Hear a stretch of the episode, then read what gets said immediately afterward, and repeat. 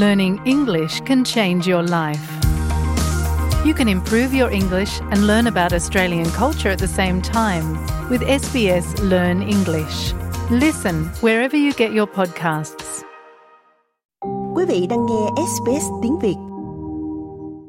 Cho dù quý vị sống ở vùng quê trong một căn nhà lớn có sân sau, hay quý vị sống trong một căn hộ ở thành phố, hay một căn nhà ở vùng ngoại ô, sự khác biệt và tranh cãi với hàng xóm luôn có thể xảy ra. Theo Barbara McDonald, giáo sư từ trường luật thuộc Đại học Sydney, tranh chấp hàng xóm thường xuyên xảy ra do bản chất của những than phiền thông thường và điều kiện sống của chúng ta. I think wherever people live closely together, there will be neighborhood disputes. Tôi nghĩ bất cứ nơi nào mà mọi người sống gần nhau sẽ có tranh chấp khu phố. Và đôi khi tranh chấp phát sinh ngay cả khi mọi người không ở gần nhau lắm. Ngay cả khi họ cách nhau một cây số hoặc đại loại như vậy. Bởi vì tiếng ồn có thể được truyền qua một không gian trống. Và một người hàng xóm có thể chặn hoặc cản trở lối vào đất của người khác theo một cách nào đó. Đôi khi hành động hoặc thiếu sót của người hàng xóm có thể gây phiên toái. Thế nhưng theo luật chung của Úc, hành vi gây phiền nhiễu là chưa đủ để cấu thành cái được gọi là phiên toái riêng tư, tức tranh chấp giữa hai cá nhân. Nếu tòa án được yêu cầu chính thức giải quyết một vấn đề, tòa án sẽ xem xét một số yếu tố, bao gồm cả việc liệu khiếu nại của bạn có phải là chuyện vặt vãnh hay vô lý hay không. Một số thí dụ như nếu hàng xóm của bạn mở nhạc lớn vào lúc nửa đêm hoặc xây dựng công trình ngoài giờ đã được phê duyệt, có thể cấu thành hành vi phiền toái riêng tư. Hoặc nếu như bạn thay đổi dòng nước trong khu đất của mình và tạo ra dòng chảy không tự nhiên sang khu đất của hàng xóm, điều đó cũng có thể dẫn đến khiếu nại. Thế nhưng nó luôn phụ thuộc vào bối cảnh xung quanh bạn, giáo sư McDonald giải thích. Other examples have been keeping animals that attract flies. I mean, obviously this wouldn't be the case. Các thí dụ khác là nuôi động vật thu hút ruồi. Rõ ràng điều này sẽ không xảy ra nếu bạn ở nông thôn và các vùng nông nghiệp, nhưng nó có thể xảy ra ở một khu dân cư bình thường. Rất nhiều phụ thuộc vào tiêu chuẩn của sự thoải mái có thể được mong đợi tại một số khu vực cụ thể. Đây là một tiêu chí quan trọng để xác định điều gì có gây phiền toái hay không. Tranh chấp hàng xóm được giải quyết bởi tòa án nên chỉ là phương sách cuối cùng. Kiện tụng có thể rất tốn kém, mất thời gian và dẫn đến nhiều mâu thuẫn giữa các cá nhân. Trước khi tham gia vào hành động pháp lý, hãy liên hệ trực tiếp với người hàng xóm. Và nếu mọi thứ không được cải thiện thì bạn nên xem xét hòa giải. Hỗ trợ cũng có sẵn từ các cơ quan chính phủ như Trung tâm Tư pháp Cộng đồng. Giáo sư McDonald cho biết. Generally speaking, I think it's a good idea to write a courteous note to your neighbor. Nói chung tôi nghĩ bạn nên viết một bức thư lịch sự cho người làng hàng xóm của mình để bạn có bằng chứng bằng văn bản rằng bạn đã thông báo cho người hàng xóm về vấn đề này. Tôi nghĩ đây luôn là bước đầu tiên. Điều này tạo cơ hội cho hàng xóm của bạn làm điều gì đó để thay đổi. Melissa Haley là giám đốc điều hành của dịch vụ giải quyết xung đột, một nhà cung cấp dịch vụ hòa giải phi lợi nhuận có trụ sở tại Canberra.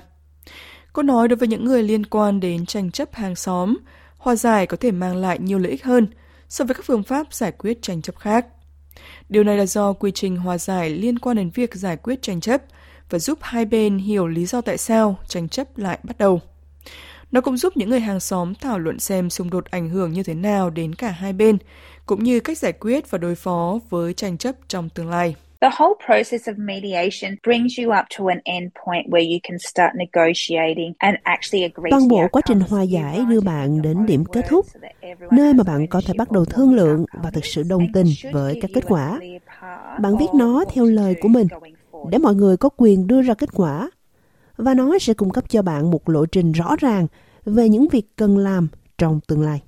Xung đột trong khu phố có thể phức tạp hơn khi có nhiều người có những ưu tiên khác nhau liên quan đến vụ việc. Điều này thường có thể xảy ra trong trường hợp ở căn hộ hay khu chung cư. Khi Chaminda Kiriwat Tuduwa sống ở Sydney, căn hộ của anh bị ảnh hưởng bởi do dỉ ban công của một người hàng xóm. Một ngày nọ, một cuộc kiểm tra được tiến hành mà không thông báo trước cho những người thuê nhà khác ở trong tòa nhà. So that involves basically filling the balcony with a liquid. It's harmless. Vấn đề về căn bản là họ đổ đầy ban công bằng một chất lỏng. Nó vô hại, nhưng nó có màu như màu đỏ trong trường hợp của chúng tôi. Thế rồi một hôm, chúng tôi đi làm về và thấy trần nhà có màu đỏ, có chất lỏng màu đỏ chảy từ trần nhà xuống sàn nhà. Nó rất đáng sợ và chúng tôi không chắc chuyện gì đang xảy ra.